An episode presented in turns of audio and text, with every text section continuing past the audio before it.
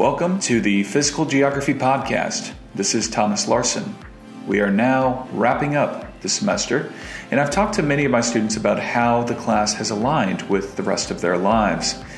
One pattern I've seen is students trying to do too much with so little time. It reminded me of when I was a student, taking far too many credit hours while balancing multiple jobs, trying to sleep and enjoy leisure time. In this fast paced world, we tend to forget that hyperactivity can slow our progress, make us prone to burnout, and create disorder in our lives. Throughout my teaching career, I've had students miss assignments, skip long stretches of class time, conduct their online shopping during lecture, and wonder why they are not excelling in their courses. When that happens, I tend to receive frantically written, misspelled emails that usually end with sent from my iPhone. As a teacher, I've reached a point where these little parts of my everyday life do not really offend me. And because I care about your success, I become concerned. What these acts signal is the need for students to set better boundaries with how they use their time, to set boundaries on the number of classes that they take. The part of college when I learned the most was when I was taking just 12 credit hours as opposed to 18, and when I made very clear with my employers that school takes priority over filling in the work schedule. Furthermore, I found that my life felt more balanced when I disconnected from social media and Netflix, trading those conveniences with a book and a daily journal. Reading just 10 pages per day compounds over time. Over an entire year, that amounts to around 3,650 pages. Writing a page in my journal every morning became a sort of therapy, a chance for me to take stock of how I was feeling. With a simple change in daily habit, you could be more well read and emotionally intelligent than most of your peers. In other words, we need to slow down. When colleges first sprung up around America, they appeared more like monasteries than what we have today. Originally, colleges offered space for young adults to reflect on what it means to be human. Learning was leisure. Campuses were usually secluded from major hubs of activity to allow for reflection. Modern college campuses, however, resemble fast paced amusement parks of student orientations, intramural sports, campus groups, luxury student accommodations, with a dash of education here from time to time. Now, I could be wrong, but I believe that there's simply too much going on to cultivate a deeper relationship with the big questions of our world. In any case, it makes sense to slow down. We tend to forget that we do not have to have all of our accomplishments done right now or in the immediate future. I don't care if you're studying to become a geographer, philosopher, healthcare specialist, accountant, building contractor, or business person. At some point, many of us will stop to wonder what if I really made a point to read the materials in that philosophy class, even though I'm majoring in physical education? How would my life be different if I found joy in learning for its own sake, rather than agonize over what grade I will earn? Slow down. Keep in touch with your instructors. Touch base with me from time to time. Furthermore, consider minoring or majoring in geography, which will equip you with a liberating, well rounded, marketable college education. To dip your toes in the water, consider taking another geography course next semester. I'm teaching an online world geography course during the winter term. In the spring, my colleague, Dr. Mark Welford, is teaching a fascinating nature and society course. I'll be teaching human geography as well as a hands on mapping course for non geography majors called Digital Earth. I have yet to encounter a student who has regretted their decision to commit to studying the Earth as home to humans and declaring a geography major. My life has been enhanced considerably because of geography.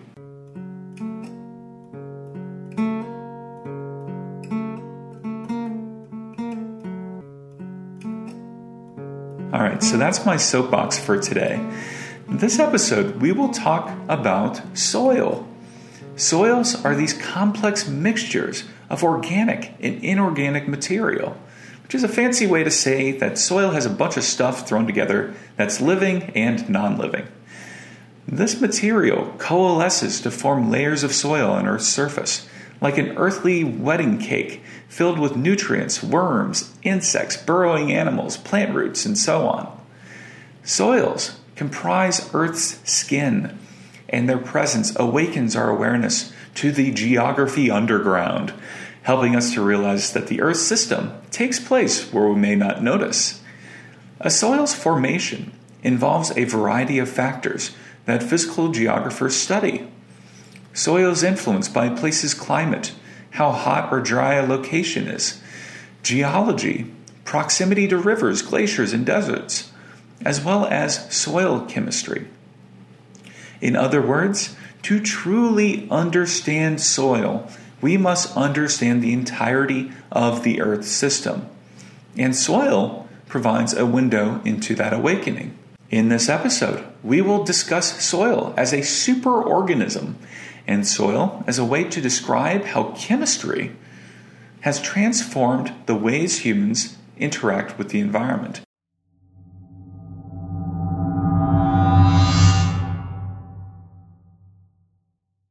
You can tell a lot about a place based on its soil. Imagine if we gathered a group of soil scientists together for a wine tasting, but instead of wine, they were asked to guess the locations of a variety of soil samples. They could hold the soil in their hands, smell it, perhaps even taste it. Examining the soil's texture, water content, color, parent material, and acidity well traveled soil scientists might be able to determine if a sample comes from the dusty red, oxidized soils of Australia's outback or the nutrient rich, dark Tama soils found in Black Hawk County, Iowa. The look and feel of that soil can provide suggestions for a place's climate and vegetation. Those place characteristics will influence the ways people interact with that environment soils impact whether or not it makes more sense to plant corn versus planting trees for logging. Let's say that after a soil tasting, as it were, we decide to reward the panel of soil scientists by providing them with a flight of whiskeys from around the world, a reward for thinking hard about soils. Among them might be a corn whiskey from the Cedar Ridge Distillery, Iowa's first distillery to open after Prohibition they might be presented with an Elijah Craig Kentucky whiskey made from the grains of rye. All is going well and everything's feeling much merrier, but then comes the last one a single malt scotch from the Highlands of Scotland in the United Kingdom. A single malt scotch must have its origin in one Scottish distillery, not a blend of scotches from many places. So this scotch ends up catching everyone by surprise because it tastes and smells so different from the other whiskeys. If you have ever tried scotch, you'll find that it has a very distinctive earthy flavor. The reason lies in the soil type used in the production of the scotch. The Highlands of Scotland contain peat, which is an organic plant matter that has been compacted into the soil for a long time. How did the highlands come to be? During the Pleistocene, a large glacial ice sheet once covered the landscape. According to geologist Ellen Wohl, once the massive glacier receded, the land rebounded like a chair cushion after a person gets up from it. Rocks and sediment are elastic, so the highlands rose as a result of that decrease in pressure from the ice sheet creating an uneven terrain of hills and valleys. The highlands now comprise of a nutrient rich, poorly drained landscape of peat, mud, pondweed, and mosses. The Scots originally used peat as a source of heating. When dried and ignited, peat can burn hot and long like coal. Whiskey makers first started using peat to heat up pot stills used in the distillation process. Traditionally, Scots would take a shovel, dig out large sections of peat out of the landscape, dry that peat, and then light it next to the malted barley used to make whiskey. Fragrant smoke from the burning peat would infuse with the barley to give scotch its distinctive smoky flavor. When burned, peat will smell differently from a campfire, tobacco smoke, or oil. If you are not a big drinker, you can still enjoy the pleasant, peaty fragrance of scotch because an important part of the drinking experience is nosing the whiskey, literally sticking your nose in the glass and sniffing the liquid.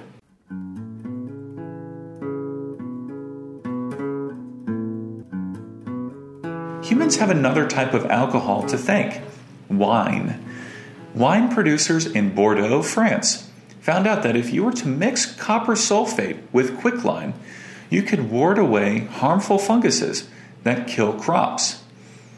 The discovery happened in October 1882 by a French botanist named Pierre Marie Alexis Millet. Traveling around Bordeaux, Millet noticed that the grape growers would spray a mixture of copper and lime on the crops. The so called Bordeaux mixture became the first internationally used fungicide. Fungicides represent any substance that can kill fungi and prevent their expansion. They belong to a broader group of pesticides. The search for such a cure was spawned by Scotland's neighbor, Ireland. The Irish potato famine of 1845 to 1849 was a dark period in Ireland's history. Around 1 million people died of starvation and disease. Potato crops died in mass because of a water mold called Phytophthora infestans, which translates roughly to dangerous plant corruptor. The blight spawned interest in finding a cure for such infestations. Millet's Bordeaux mixture was responsible for preventing future potato famines. It gave rise to commercial fungicides and pesticides. In the present day, the majority of the world's 1.8 billion agriculturalists use pesticides. The US alone uses over 1 billion pounds of pesticides, the weight of the world's tallest building, the Burj Khalifa in Dubai. The world uses about 5.6 billion pounds or almost six Burj Khalifas. Pesticides do not just harm insects, mold, and fungi. They can also harm humans, reptiles, birds, and non human mammals. Every year, according to a study in Reviews on Environmental Health, around 25 million agriculturalists encounter unintentional pesticide poisonings. According to the U.S. Department of Agriculture, 50 million Americans drink water potentially contaminated by agricultural pesticides.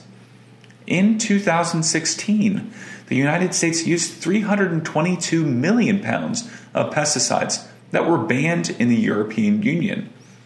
Indeed, chemistry impacts more than just the plants and the soils that house them. They can pose problems for human health and the health of ecosystems.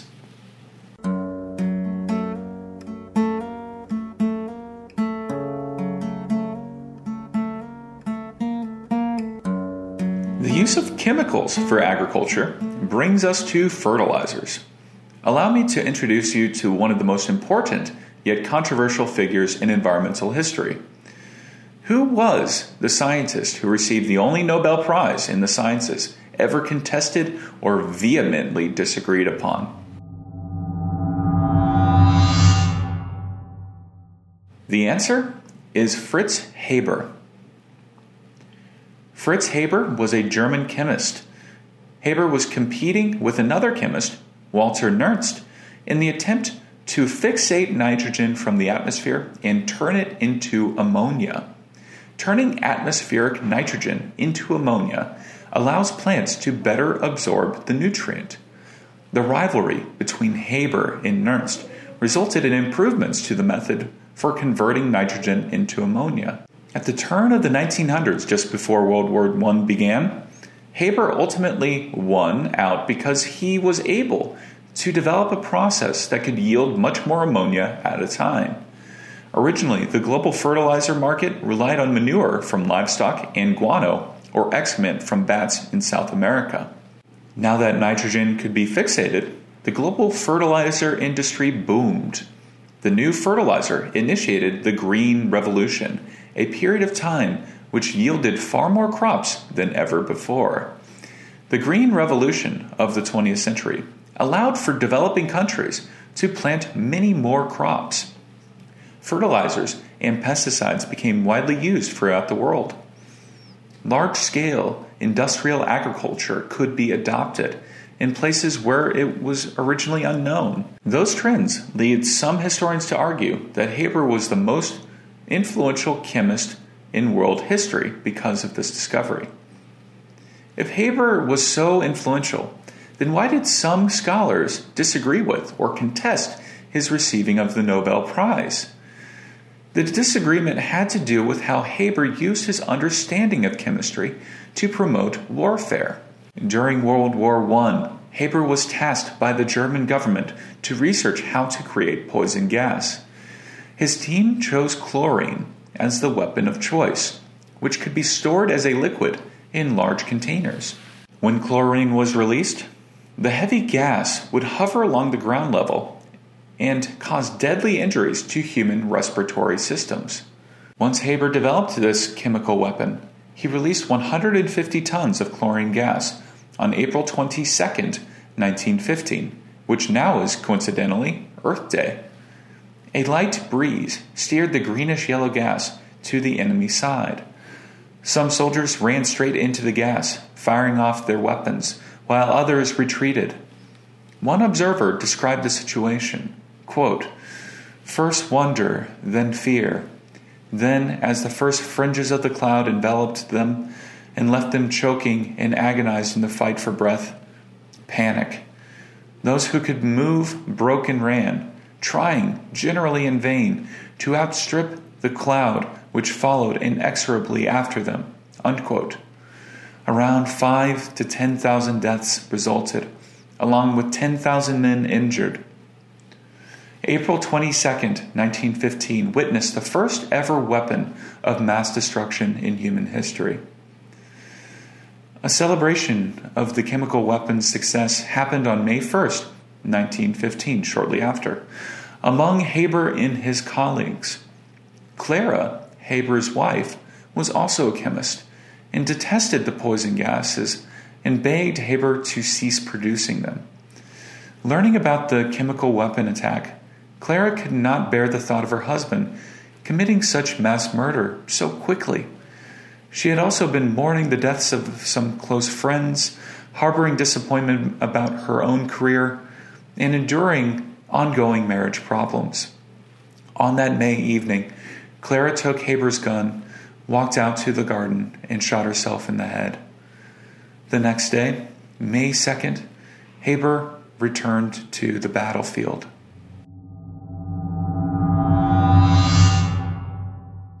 During World War I, Germany would generate more than 200,000 tons of fertilizer using Haber's nitrogen fixing method.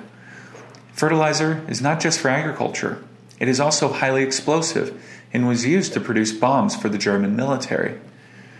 Because of Haber's involvement in chemical warfare, he was declared by many scholars as morally unfit to receive the 1918 Nobel Prize. In environmental history, the relationship between chemistry and soil has had a dark past.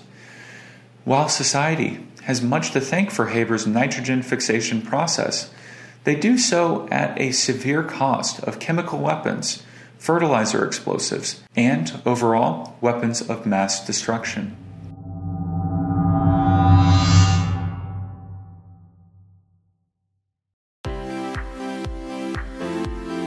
Soils teach us a lot about humans in the Earth system, the good and the bad parts. According to geographer Edward Relph, the word human comes from the Latin humanus, which derives from the Latin homo, or man. Homo is derivative of the Latin humus, which translates to earth. Thus, humans are a combination of humus and homo, an earth born species. Nature made aware of itself when we feel more authentically ourselves, for example. We like to say that we feel more grounded in who we are. Soil, thus, plays a major part in how people make meaning in the places they belong. To call soil dirt would cheapen the reality that humans and soils are intertwined. Soils, with their collection of living and non living matter, are like a superorganism, a singular entity comprised of many different organisms in the same place that work together. All of the plant material, minerals, insects, root systems, and animals come together to create hundreds of different soil profiles, often like unique fingerprints on Earth's surface. At the beginning of the podcast, I mentioned that soil provides a window to the entire Earth system that we explore in physical geography. Just as a soil is a superorganism, a living thing consisting of many living things, Earth too can be viewed as a superorganism. James Lovelock is a scientist who popularized the hypothesis that Earth is a giant superorganism. Lovelock helped develop instruments for NASA to detect evidence of life on other planets and moons. Lovelock called his idea the Gaia theory. Gaia is a name derived from the Greek goddess of Earth. Humans are just one part of this superorganism. We belong to it, along with countless other non human species. Life, in all of its complexity, has modified the environment around it to make Earth more suitable for it. Oxygen first emerged in the atmosphere because early life forms produced it. Humans very well might become extinct if Gaia reacts negatively to society's mistreatment of the environment.